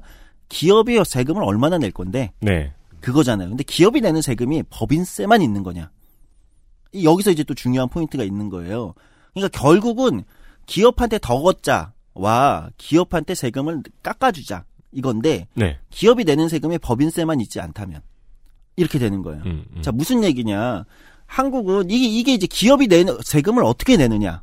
기업이 어, 여러 가지 생산 활동을 해서 거기서 나오는 것에서 세금을 국가에 어떻게 내느냐. 에 대해서 구조가 나라마다 사실 다르다는 거예요. 음. 대표적으로 이제 저자는 이렇게 보고 있습니다. 그러니까 기업이 내는 세금은 일반적으로 법인세, 사회보험료. 아까 사회보험료 있잖아요. 우리 개인들도 사회보험료를 직장인들이 부담을 하지만 예. 기업도 똑같이 내죠. 국민연금 네. 절반 부담해야 되고 건강보험 절반, 고용보험도 부담해야 되고 산재는 백 퍼센트 부담해야 됩니다. 음. 즉 사회보험료도 기업 입장에서는 세금이에요. 그렇죠? 음. 세금이죠. 우리도 네. 세, 세금이듯이 아까 사회보험료 내가 내는 사회보험료 세금이듯이 네. 기업이 내는 사회보험료도 세금이에요. 음. 법인세, 사회보험료 우리나라에는 없고 외국에도 다 있는 건 아니지만 몇 개 나라는 급여세라는 게 따로 있어요. 급여세라는 게 좀 좀 특이한 세금이죠. 기업이 내야 되는 세금입니다. 음. 월급을 주는 기업들이 급여세라는 걸 따로 국가에 내야 돼요. 즉 기업이 내는 세금이라는 측면으로 좀 확장해서 보자는 거예요. 자 그러면 법인세를 볼게요. 법인세. 오스트리아는 뭐 그렇다 치고 이 점 칠 퍼센트. 핀란드. 그러니까 우리가 북유럽 복지국가, 덴마크, 핀란드, 노르웨이, 스웨덴 뭐 이렇게 얘기하잖아요. 네. 핀란드 이 점 육 퍼센트입니다. 법인세가. 음. 프랑스 이 점 일 퍼센트, 이탈리아 일 점 구 퍼센트. 기업하기 좋은 나라들이네요. 기업하기 좋은 나라예요. 그러니까 네. 핀란드 같은 복지국가도 법인세가 굉장히 낮은 거예요. 네. 네. 그런데 어 우리나라가 지금 법인세가 아마 사 점 오 퍼센트거든요. 음. 한국의 법인세가. 그러니까 우리나라는 프랑스의 두 배 이상 법인세가 높은 거예요. 그러니까 한국의 보수 신문들이나 기업 입장에서는 야 기업하기 힘든 나라다. 아까 프랑스 저 기업들 얼마나 잘 나가냐. 네. 법인세가 낮아서 그런 거다. 우리 기업한테 너무 기업 뭐랄까요 반기업주의가 세다. 음. 법인세가 두 배니까 프랑스에 핀란드와 비교해도 니들이 진보 니네가 그렇게 좋아하는 북유럽 복지국가들보다 우리가 법인세가 더 높아. 여기까지는 이제 경제지나 보수 언론에서 다루기 좋은 소재네요. 그렇죠. 세금 항목 중에 하나 얘기를 하고 있어요. 음. 근데 오이시디 평균 법인세보다도 우리가 높아요. 어, 우리가 아마 오이시디 평균이 한 이 점 구 퍼센트 제 기억에 맞으면 아마 그럴 텐데. 음. 그러니까 그거보다도 한국이 높은 게 사 점 오 퍼센트니까. 음. 근데 앞에서 내가 핀란드, 프랑스, 이탈리아 이런 데가 다 이 점 육, 이 점 일, 일 점 구인데 근데 아까 기업이 부담해야 되는 세금이 법인세만이 아니라 사회보험료와 몇 개 나라는 급여세라는 게 있다는 거예요. 네. 자, 이런 거를 통 합쳐가지고 오이시디 대비 기업 세금 평균을 하면 어떻게 될까요? 그러면 프랑스 십삼 점 삼 퍼센트, 이탈리아 십 점 칠 퍼센트, 핀란드 십 점 이 퍼센트. 확 올라가는군요. 네. 오이시디 기업 세금 총 비율이 이렇게 다 세 개를 다 합친 게 팔 점 육이거든요. 음. 그러니까 이 나라들은 기업이 오이시디 평균으로 총 기업이 부담해야 되는 세금에서 기업이 부담해야 되는 세금이 평균보다 더 많은 나라들이에요. 결과적으로. 법인세만 보면 네. 기업의 부담이 적게 낸다고 생각하지만 사회보험료와 급여세를 많이 낸다는 거예요. 기업들이. 다른 세금이 크다는 거예요. 국민의 삶을 위해서 걷어가는 돈이라는 조금 길지만 제가 만들어서 조금 장황하지만 음.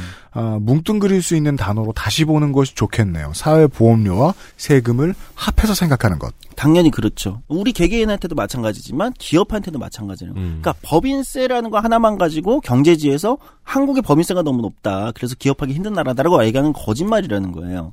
다만 반대 입장에도 생각할 수 있죠. 진보 일부에서 한국은 지금 법인세가 더 높여야 된다라고 얘기하는 것도 우리가 법인세가 실제로 높기 때문에 음. 평균보다도 높고 이 나라들이 거의 두 배 가까이 높기 때문에 그건 우리가 법인세가 낮은 건 아니다. 라는 거예요. 음. 이미 난 게 낮다. 음, 그렇지. 그러면 이제 우리나라로 와볼게요. 법인세가 나, 어, 법인세가 큰 나라도 우리가 이제 사 점 오로 정도니까 호주가 오 점 삼, 칠레 사 점 칠, 한국이 사 점 오예요. 오이시디 평균보다 우리가 높죠. 그러니까 기업들이 못 살겠다 이렇게 경제지를 쓴단 말이에요. 음. 근데 사회보험료가 앞에 그래서 급여세를 합친 거. 기업 기업들이 쓰는 건 아니고요. 기자들이 쓰는데. 아, 네. 합치면 어떻게 될까요? 한국은 칠 점 팔 퍼센트입니다. 음. 그죠? 오이시디 평균이 아까 팔 점 육이라고 했으니까 기업... 싼 건 요거군요. 음. 그러네요. 아니 그 아까 북유럽 국가만 봐도 예를 들어 프랑스를 보면은 그냥 법인세가 이 점 일 퍼센트인데 사회보험료를 합치면은 십삼 점 삼 퍼센트가 됐잖아요. 네. 근데 한국은 그냥 사 점 오 퍼센트인데 사회보험료 합치니까 칠 점 팔 퍼센트로 그렇죠. 인상폭의 단위수가 달라지네요. 달라지는 거예요. 네. 그럼 실제로 어느 나라의 기업이 더 많은 세금을 내는 겁니까? 프랑스가 음. 내는 거예요. 네. 국영보험 부담이 너무 적다. 한국 음, 기업들은. 음. 그런 거죠. 그러면 법인세를 둘러싼 한국의 진보와 보수의 대결은 사실상 허상이네요. 야. 상당 부분 여기까지는. 허상이 있는 거예요. 근데 왜냐면... 이거를 뭐라고 설명을 해요? 법인세를 내리고 여러분의 사회보장 보험료를 올리겠습니다. 아, 저는 이걸 어떻게 말할지 알아요. 음. 정치권의 무능이죠. 그러니까... 싸울 필요 없는 곳에 전장을 차려놓고 지들끼리 싸우고 앉았네. 그러니까 정치가 증세에 대한 아까 얘기했듯이 초반에 우리가 인트로부터 얘기했던 증세에 대한 솔직한 얘기를 하지 않기 때문에 생기는 약간의 허상 같은 싸움이 그러네요. 있는 거예요. 아니 근데 이게 왜 우리 대선 시즌 되잖아요. 네. 대통령 후보들 비교하잖아요. 비교란에 법인세 꼭 있어요. 아 그럼요. 네. 그걸 그것이 마치 기업에 대한 양쪽 후보 또는 후보들의 입장을 음. 가장 극명하게 보여주는 거라고 생각하는 거죠. 근데 사실 지금 이 구조에서 보면 법인세에 대한 입장만 물어봐서는 사실은 그거는 알 수 없는 거라는 거예요. 그러니까 화장실 더 설치하라고 정치권에 싸워가지고 더 늘렸는데 화장실마다 변기가 없다는 얘기예요. 이건 이쯤 되면. 네. 그러니까 네. 이런 저자가 그대로 쓰는데 어 이렇게 해보자고요. 그럼 한국이 예를 들면 이 장제우 저자의 얘기대로 한국의 현재 법인세가 사 점 오 퍼센트니까 아 좋아 북유럽 핀란드 복지국가 수준으로 음. 우리가 이 점 육으로 낮춰 법인세를 법인세 깎아줄게. 이러면 법인세를 이제, 절반으로 깎아주겠다. 그러면 이제 한쪽에서 자 저 기업에 포획돼가지고 어? 재벌에 포획돼서 음, 음. 기업 기업하기 좋은 나라 만드는 이 진보 쪽에서 욕을 먹을 거 아닙니까? 대신 아 그래 사회보험료는 우리가 핀란드 수준으로 하자. 어 복지국 그렇게 하니까 거기서 기업이 내는 사회보험료 음. 그러면은 올리면 삼 점 삼이거든요. 한국이 지금 네. 칠 점 육으로 올려요. 음. 그럼 어떻게 됩니까? 그러면은 음. 어, 어떻게 됩니까? 더 높아져요, 우리가. 음. 기업 부담이 더 높아진다는 거예요. 음. 지금보다, 지금 아. 칠 점 팔보다. 역진세라고 하지만 사실 기업 부담이 더 높아지는 계산법도 있는 거군요. 그렇죠. 그러니까 오히려 법인세를 절반으로 깎아줄게 라는 게 꼭 반드시, 반드시 또는 경, 기업 측 입장. 기업하기 좋은 나라라는 주장이 아닐 수도 있다는 거예요. 사회, 사회보험료를 그만큼 걷어서 사회보험료는 심지어 뭡니까?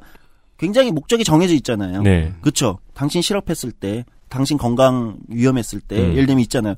거기에 돈을 더 써. 거기에 지출을 더, 내가 더 많이 받아. 실업급여를 예를 들면 뭐 저기 스웨덴이나 덴마크처럼 삼 년 동안 받아. 실업급여를 음. 예를 들면 전직 프로그램을 지원하면 삼 년 동안 받거든요. 네. 아니 그러면 그게 더 나은 거잖아요. 사실 시민 입장에서는. 네. 음. 어. 그러니까 법인세 하나만 둘러싸고 벌어지는 이 논란의 층위를 조금 벗어나서 한 발 떨어져서 실제 이 세금의 구조를 볼 필요가 있다는 거예요.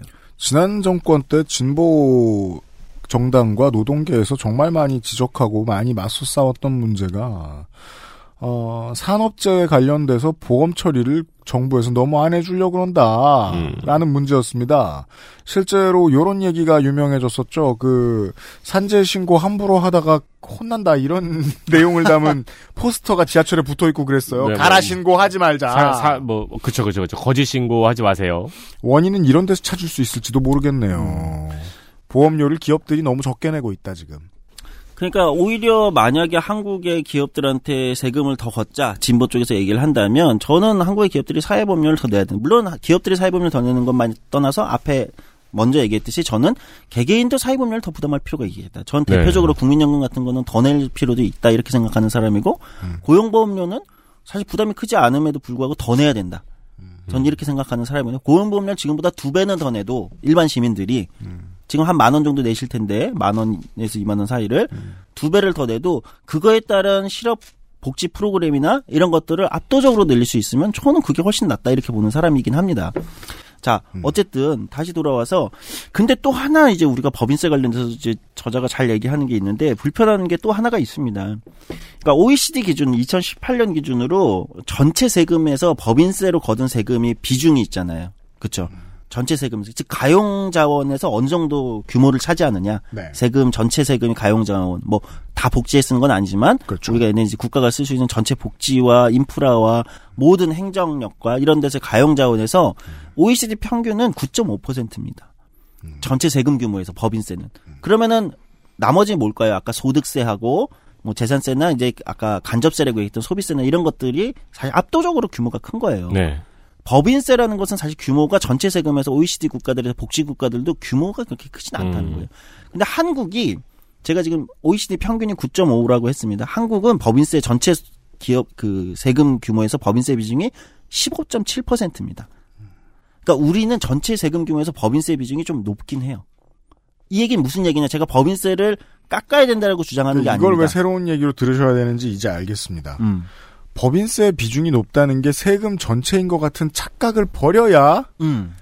비중 높은 법인세를 다루는 법을 좀 이해할 수 있지 않겠느냐라는 거죠. 맞습니다. 네. 그 얘기는 무슨 얘기냐? 아까 얘기했듯이 한국이 전체 평균보다도 평균 꼭 평균을 따라갈 이유는 없지만 우리가 나름 법인세가 낮지 않은 나라고. 네. 그렇죠? 규모도 전체 세금에서 십오 점 칠 퍼센트라면 칠 퍼센트라면 이건 역설적으로 무슨 얘기냐? 인상 여력이 그렇게 크지는 않다는 거예요. 네. 그러니까 법인세를 더 올릴 인상 여력이 그렇게 여유분이 룸이 많지는 않은 거예요. 올릴 수도 있어요. 필요하면. 그거는 국가의 정책 뭐 어, 방향에 따라 다를 수 있으니까. 근데 네. 이미 높고 규모가 저 정도라면 여력이 룸이 많이 남아 있지 않다는 거예요. 근데 룸은 어디에? 우리가 세금 인상의 룸은 실제 어디에 있을까? 앞에 얘기했잖아요. 간접세와 소득세에 있다는 거예요.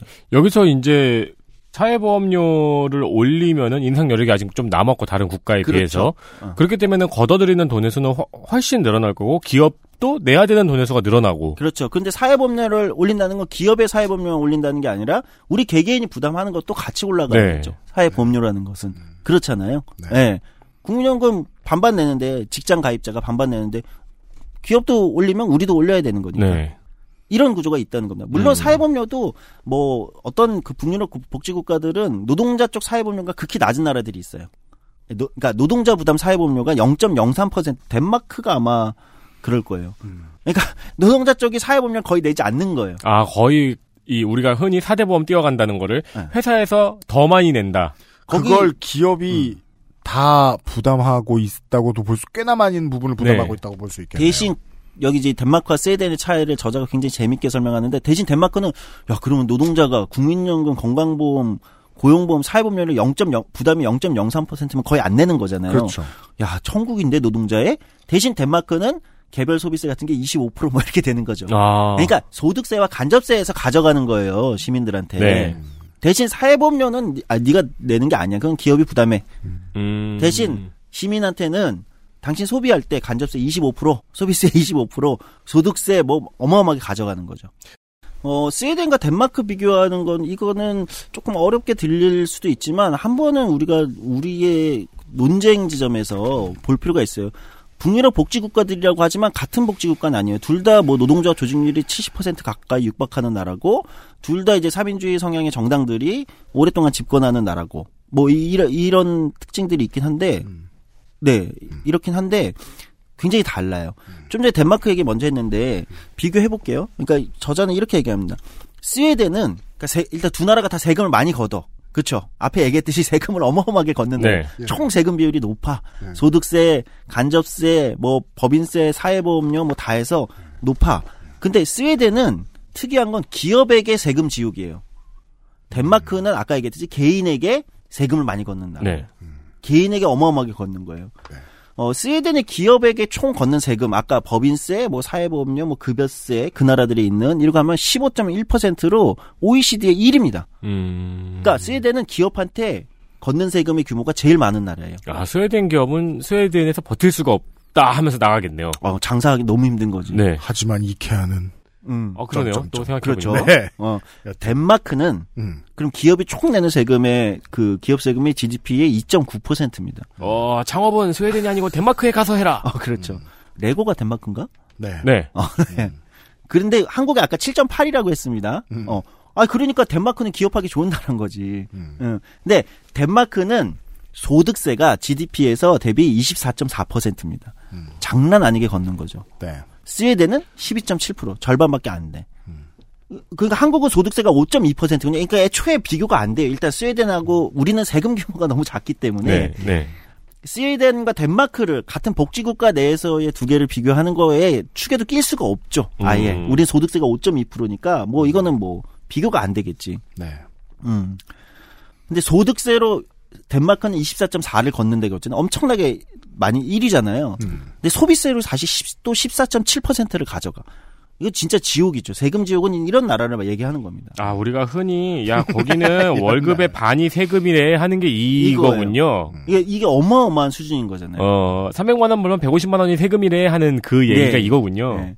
스웨덴은 십일, 십일 점 삼 퍼센트를 그 가져가거든요. 그 소비세로 네. 쉽게 얘기하면 간접세로. 그러니까 여기도 만만치 않게 높은데 덴마크에 비할 바는 아니죠. 근데 두 나라 차이가 있습니다.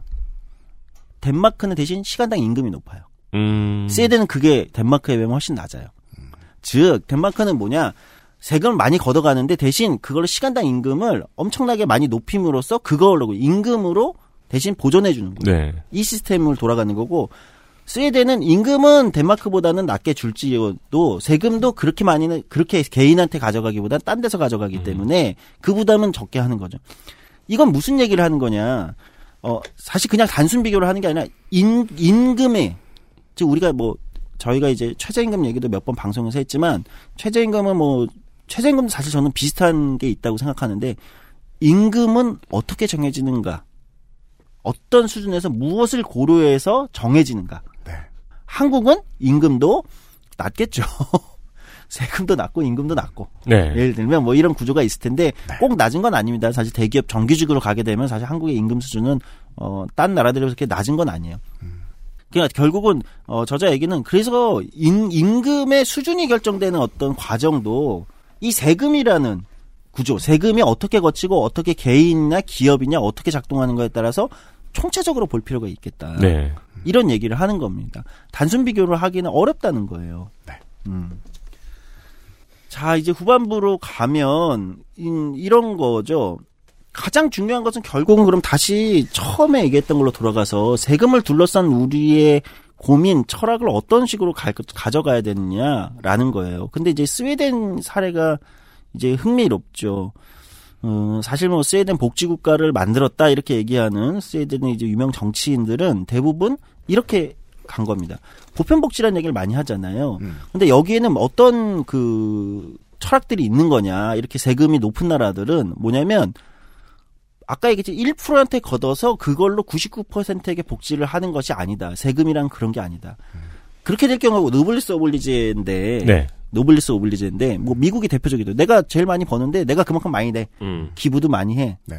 뭐, 잘 모르지만 마크 주커버그니, 뭐, 네. 뭐, 하여튼 뭐, 막, 어마어마한 기부를 하잖아요. 뭐, 선행이야. 근데 그거는 민주주의는 아니죠. 선행이잖아. 그러니까, 스웨덴 복지국가를 만들 때 어떤 문제의식이 있었냐. 아니, 그래서 일 퍼센트한테 걷어서, 어, 저소득층이나 중산층 이하한테 맞춤형 복지를 해. 음. 이게 효율적일 것 같잖아요. 네. 근데 스웨덴의 정치가들은 그렇게 고민하지 않았대요. 근데 그 구조는 지속되기 어려워. 왜? 그렇게 하면 지출에 인색해질 거야. 왜? 내가 낸 거, 부자들이 음. 내가 낸 거, 음. 내가 낸 거, 왜 이렇게 허투루 써? 음. 어. 그리고 여기는 내고 받은 게 아니잖아요. 저소득층이나 중산층 이하는. 네. 세금을 내지 않는다면, 적게 낸다면. 이 구조는 작동하지 않아. 오히려 오히려 다 같이 걷어. 대신 아동수당? 어, 너 일 년에 너 백억 벌어도 너도 아동수당 이십만 원 받아. 너도 받아. 근데 저기도 받는 거야. 저기도 이십만 원 받는 거야. 네. 그러니까 너는 부자라고 너 세, 똑같이. 그리고 쟤네도 저 사람들도 세금 내고 자기가 받는 국가로부터 시민권으로 정당한 권리를 받은 복지야. 음. 잔말하지 마. 군말하지 마. 이렇게 되는 거죠. 네. 그러니까 이래야 어, 만약에 더 권력이 있고 더 부자들이 자꾸 복지 지출을 줄이는 어떤 압력, 또는 이들이 사회적으로 가지게 되는 어떤 권력, 이런 것들을 통제할 수 있다고 본 겁니다. 음, 즉 그렇죠. 세금이라는 건 어, 저자도 그렇게 주장하지만 세금을 세금의 밑바닥에 있는 정치의 철학이라는 것은 연대의 비용이라는 거예요. 연대의 비용. 어. 부자든 음. 적게 버는 사람이든. 즉 일 퍼센트한테 걷어서 저소득층한테 쓰자는 건 연대가 아니죠. 똑같이 힘든 나도, 중산층 이하인 나도, 나도 세금으로 부담하면서, 다만 이 세금이 더 힘든 사람 또는 더 갑자기 위험에 닥치는 사람 또는 심지어 나에게도 돌아오는 이 비용으로, 즉 시민의 권리로서 작동할 때 필요한 거지. 그게 없이는 결국은 어떻게 될까? 저는 아마 지금 한국과 같은 세금 구조로 간다면 나중에 이렇게 될 거예요. 뭐 재벌의 부회장들이나 재벌의 회장들이 어 내가 뭐 몇천억 기부하고 뭐 뭐 좀 표현이 그렇지만 뭐 어디 뭐 못 쓰는 감자 내가 다 샀어. 뭐 다 했어 내가. 네. 이런 거에는 사람들이 오 역시 노블리스 오블리제 이렇게 하면서 어 대단해 뭐 대인배, 음. 부자인데 대인배, 칭송하는데. 근데 그게 과연 사회적으로 좋은 걸까? 지난주에 모 연예인이 모 단체에 백만 원을 기부한 걸 인스타에 인증한 것 때문에 욕을 오지게 먹었습니다. 왜냐면은 다른 그 인스타에 팔로워가 많은 유명 연예인들은 훨씬 많은 돈을 기부하기 때문인데요. 네. 현재 뭐 그 게시물이 삭제됐다라고 얘기하는데, 노블리스 오블리주는 사회에 독이 된다고 저는 믿습니다. 사실 저도 그렇습니다. 그래서 오늘의 이야기가 어, 그 당분간 씨도 안 먹힐 것이다. 그렇지 않다고. 그것이 제 결론이다. 왜냐하면 각자 할 수 있을 만큼의 책임을 지고 서로 간에 연대하는 개념. 한국인들 그것이 아직 멀었습니다. 음. 그러니까 그게 우리가 한심하다 이런 게 아니라 미디어가 받아들일 리가 없습니다. 당분간. 음. 네. 그쵸. 왠지 부자가 베푸는 것 같고 부자가 우리 위에 있는 것 같고 음. 우리는 아래에서 감사합니다 하면서 먹어야 될 것 같단 말이에요. 복지를 그따위로 보니까. 음. 그러니까 나는 저는 이런 얘기 하고 싶어요. 좀 성질 내면 기부하지 말라고. 부자들 기부하지 말라고. 기부하지 마. 대신 우리 다 같이 세금 더 내. 네. 어, 그 대신 소득세 소득세는 누진적이니까 너도 더 내. 더 내. 넌 많이 버니까. 근데 나도 낼 거야. 내가 버는 만큼 낼게. 그러니까 기부하지 않는 사회. 저는 아주 도발적으로 얘기하면 저는 부자들이 기부하지 않는 사회가 더 좋은 사회라고 생각합니다. 그러니까 이제 그런 거죠. 뭐 세상에는 어떤 일이 생길지 모르니까 우리나라 행정력이 미처 대비하지 못한 일이 생겼어요. 그래가지고 많은 재원이 필요해서 이제 재벌들이 기부를 했어. 음. 근데 다음에 똑같은 일이 또 생겼어요. 음. 그럼 그때는 기부로 돌아가면 안 되죠. 그렇죠. 두 번째는. 네. 그게 참 답답한 문제인 게 기부는 시스템이 어딘가에 안 돼 있으니까 그걸 좀 메꿔봅시다. 우리가 넣어놔서. 네. 그렇죠. 예를 들면 지금 이번 전국에는 경희대부터 시작해서 학생들이 지금 단체 기부를 하는 사례들이 늘고 있다라고 하는데 시스템이 안 돼 있으니까 우리가 십시일반 메꿔봅시다. 이게 연대니까. 네. 근데 에디터가 말한 대로 그 다음번에 또 기부를 해? 같은 일로? 그건 그냥 대기업 홍보실에서 한 사업이에요. 혹은 에스케이 얘기 나왔는데 자기들이 무너뜨린 댐 정치인들 입 막으려고 돈 쓰는 거라고요. 기부가 아니라 그건 네. 쓸모있는 의미에. 음. 기부는 반복되면 쓸모없다. 요 얘기. 다시 말해 내가 십억을 그러니까 내가 백만 원을 번다. 세금으로 십오만 원을 낼 테니까 음. 십억 번은 너는 일억 오천을 내라는 거예요. 음. 이건 기부에 비하면 훨씬 페어 게임이죠. 음. 그렇죠. 그리고 시민적. 그 대신 나는 내 나는 백만 원 벌어서 십오만 원 내고 저 사람은 어 아까 백 십억이어서 일억 오천을 내는데 그런데 내가 실업에 처했어. 내, 아니면 내가 굉장히 위험한 어떤 상황에 처해서 나에게 교 나에게도 아동수당은 똑같이 오만 원을 줘. 그러니까 너도 오만 원 받아. 너도 아이는 하나잖아. 아동수당 오만 원 받아. 예를 들면 이렇게 가야 된다는 거죠. 네. 제가 생그지일 때. 음. 모 연예인이 무슨 저 안 좋은 일을 휘말려가지고 갑자기 모든 방송에 하차하고 음. 행사가 다 끊기고 그런 거예요. 그래서 이제 그 문제를 이제 친구하고 음악하는 친구하고 얘기하다가 야, 그 사람은 지금도 이미 부잔데 뭐 그냥 일 관둬도 되지 않을까? 음. 야, 돈은 금방 써. 음, 음. 이런 거. 이건 그냥 세상 돌아가는 얘기예요. 음. 부자는 화끈하게 망합니다. 부자는 화끈하게 망합니다. 음. 네. 그지는 아스라이 조용히 망하거든요. 소리도 안 들리게. 부자는 금방 망합니다. 그러니까 인생 어떻게 될지 모른다는 얘기를 하고 싶었어요. 인생 어떻게 될지 모른다는 의미. 아, 그러니까 국가가 어떠한 최소한의 안전망, 쿠션 음. 같은 역할들을 저기 먼 곳에 갖다 놓잖아요. 행여라도 국민들이 여기까지 올까 봐. 근데 현대 국가는 사람들을 전쟁이나 어떤 것으로부터 지켜주는 대가 정도로 세금을 받던 옛날의 국가들이랑 다릅니다. 저도 이제 그, 이러한 서유럽의, 그 북유럽의 연구 사례들을 보면서 느낀 건, 어쩌다 여기 태어나긴 하셨는데, 향후에 이 나라에서 살면서, 이 나라를 구매한 걸로 보라. 라고 음. 설득하는 의미가 좀 많이 느껴졌어요. 어. 어. 네. 음. 예. 음. 다른 회사에다 돈 쓰시는 것보다 나은 어떤 것들이 있을 것이다. 음. 그게, 사설 경호가 됐든 병원 사립 병원이 됐든 음. 사립 생보사가 됐든 말이죠. 음. 그렇습니다. 그 개념이 발전해가지고 나중에는 국가 쇼핑을 할 수도 있겠네요. 그러니까 그게 농담이 아닌 게 신자유주의 그 경제 프로그램에서 이제 신자유주의 이데올로기가 쭉 들어올 때. 네. 여러 가지 분석이 있어요. 신자유주의를 어떻게 볼 거냐. 구십 년대 중반 이후에 뭐 사실 뭐 팔십 년대식으로도 볼 수 있겠지만, 음. 근데 신자유주의 최고의 전략은 이렇게 분석하는 사람 꽽니다. 국가를 굶겨라. 그러니까 국가를 계속 굶겨서 국가를 쪼그라뜨리라. 어. 음. 그게 곧 우리의 이익이다, 기업의. 아, 자본의 이익이다. 음. 신자유주의 프로그램은 국가를 굶기는 프로그램이다. 이렇게 분석하는 것이 굉장히 많아요. 그러니까 왜 과거의 신자유주의가 왜 진보였냐면 음. 국가를 영주로 보았기 때문이라고 들 얘기를 합니다. 네, 네. 맞아요. 빨아먹는 걸로 끄신 놈들이야, 쟤네들은. 음. 자본은 저기에서 다시 생산되지 않아. 네. 근데 이십일 세기를 살아가는 우리가 그렇게 보나요, 국가를? 그러니까. 아니잖아요. 얘네가 잘해야 우리가 애를 더 잘 키우고 음. 우리가 더 건강해져서 일을 더 하지. 음.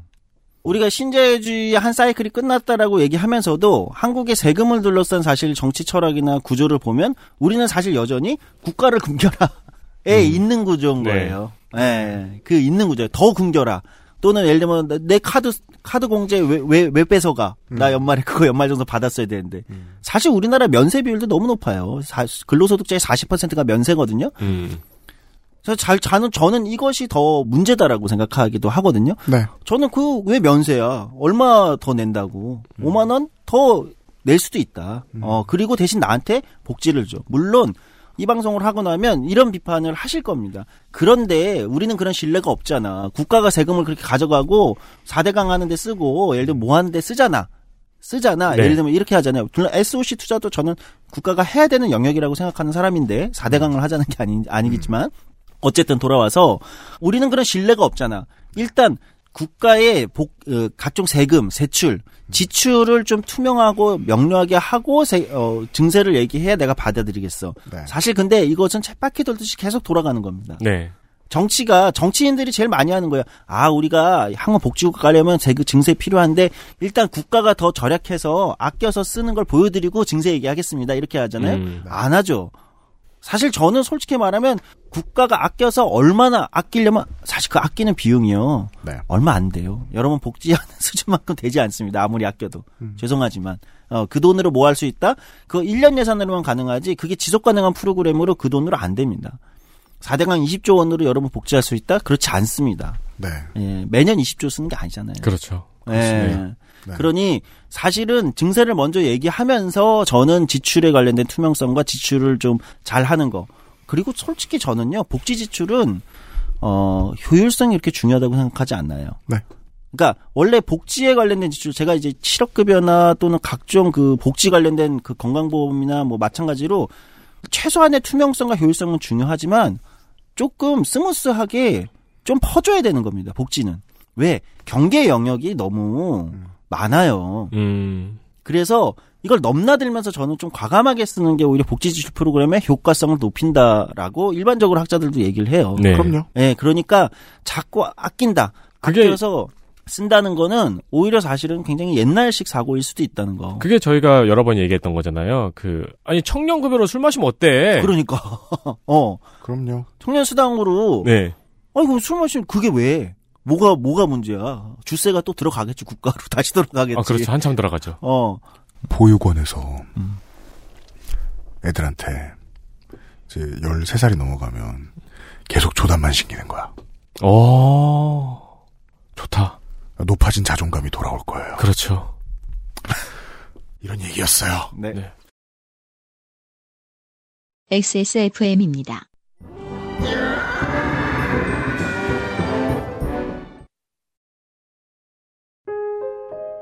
뭔가 그곳을 떠난다는 게 되게 믿기지가 않았거든요. 반평생보다 더 많이 자랐는데 갑자기 떠나게 된다니까 믿기지도 않았고. 여러분의 독립은 몇 살이었나요? 보육원의 아이들은 만 열여덟 세가 되면 시설을 나와 홀로 살아가야 합니다. 어른이 되기는 아직 이른 나이. 곁에 아무도 없다면 그것은 자립이 아니라 고립입니다. 열여덟, 홀로 어른이 되어야 하는 아이들을 위해 함께 해주세요. 아름다운 재단은 열여덟 어른의 건강한 자립을 응원합니다. 아름다운 재단 열여덟 어른 캠페인. 건강기능식품 광고입니다. 그러니까 이게 뭐라고? 기억력? 리모신. 아, 헬릭스미스.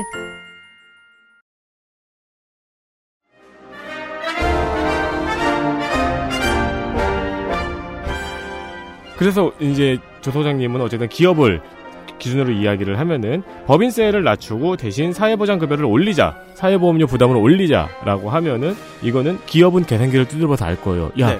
법인세 올리는 게 나아. 그렇죠. 알 거예요. 사회적 책무를 다하겠다. 네. 네. 야, 법인세 올리는 게 나아. 이거 우리 이러지 마. 이러고 음. 언론은 여러분의 세금이 늘어납니다라고 할 거예요. 네. 그럼 정치인은 이건 어떻게 이걸 어떻게 해야 되느냐? 그렇죠. 공부해야죠. 아. 우선 공부부터 해야 될 거예요. 그 이런 얘기였어요. 강 서울시 강남구와 서초구 사이에 강남대로 한복판에 아주 잘 보이는 예쁜 건물이 있습니다. 어, 프루덴셜 타워라고 프루덴셜 생명 한국지사가 지어놓은 아주 큰 건물입니다. 정말 네. 예쁘고 커요. 건물을 매각한다고 합니다.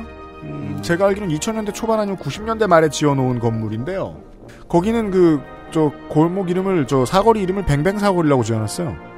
그때 아무것도 건물이 없던 시절에 그 뱅뱅 저 저 청바지 네. 전시장이 있던 곳이었거든요. 그래서 지금 요즘 애들은 뱅뱅 청바지도 모르잖아요. 네. 그래가지고 영문을 모르죠. 뭐가 터졌나? 아. 근데 그 사거리에는 실제로 보이는 건 프루덴셜 생명 타워밖에 없어요. 네. 여길 내보냅니다. 아, 여길 팝니다. 실제로 그 외국계의 생보사들이 시장에서 한국 시장에서 철수하려는 움직임들을 많이 보여주고 있습니다. 이것들에 대해서 그동안 이제 따끈따끈하게 이제 그 저 홍보처에서 많이 얻어먹던 기자들은 한국에 이제 제도가 좀 문제가 있기 때문에 생보사에 너무 불리하기 때문에 생보사들이 다 빠져나간다라고 이야기를 합니다만 저 많은 생보사들은 한국에서 이윤을 어마어마하게 많이 남겨 먹었고요 그동안. 그리고 지난 십 년 사이에 더 큰 문제는 어, 생보사 시장의 탑사인 오십 퍼센트를 넘게 점유하게 된 삼성생명, 하나생명, 교보생명, 엔에이치농협생명의 홍보전의 성공이라고 보는 것이 타당합니다. 왜냐하면 업계는 계속 늘어났고요. 그렇지요. 어, 그 전에 이십 퍼센트를 넘게 함께 차지했던 메트라이프, 라이나, 에이비엘, 에이아이에이, 프루덴셜이 지속적으로 실적이 나빠졌습니다. 그런데 이것을 마치 생보사 전체가 쪼그라든 것처럼 이야기를 해요. 삼성, 하나, 교보가 잘한 거예요. 그렇죠. 예. 그런데 이 해석을 생보사에는 너무 불리하게 다른 보편복지가 많이 돌아가는 국가인 것처럼 해석해서 내보내는 아... 경제지들의 농간이 좀 있어요. 음... 네. 돈 잘 버는 쪽은 좋죠. 뭐 우리 돈 잘 버는데 못 번다고 어, 신문 나가면. 우리는 우리의 통장을 들여다봐야죠. 음. 그래서 우리가 사보험을 안 사? 그러니까요. 아니실걸요, 청취자 여러분. 네. 더 많이 샀을걸요. 네. 저 그리고 사람들이 다 드는 보험 또 하나 생각났어요. 음. 휴대폰. 삼천 원. 네. 삼천 원, 오천 원, 사천 원. 이거 엄청나잖아요. 그러니까 그거 한 번은 조사연구. 세계 최대의 제국은 그래서 애플이라니까. 음. 애플 프로텍션 케어는 애플을 지켜주고 있어요. 기계를 안 지키고. 그, 어, 사기업과 기, 국가가 상대를 하는 시절이 왔다라고 말씀을 드렸죠. 사기업과 국가의 한국으로만 말할 것 같으면 가장 다른 지점은요. 그 사기업처럼 굴어야 하는 한국은 다른 기업에 비해 거의 매일같이 지상으로 주주총회를 합니다. 네, 참고 부탁드립니다. 아, 이달에 조성주 소장님의 코너였고요. 시사 아카데미는 아, 선거가 끝난 뒤에 다시 만나뵙도록 하겠고요. 조성주 네. 소장하고 함께 인사를 드리도록 하겠습니다. 예, 금요일 순서 그것은 아니실 때였습니다.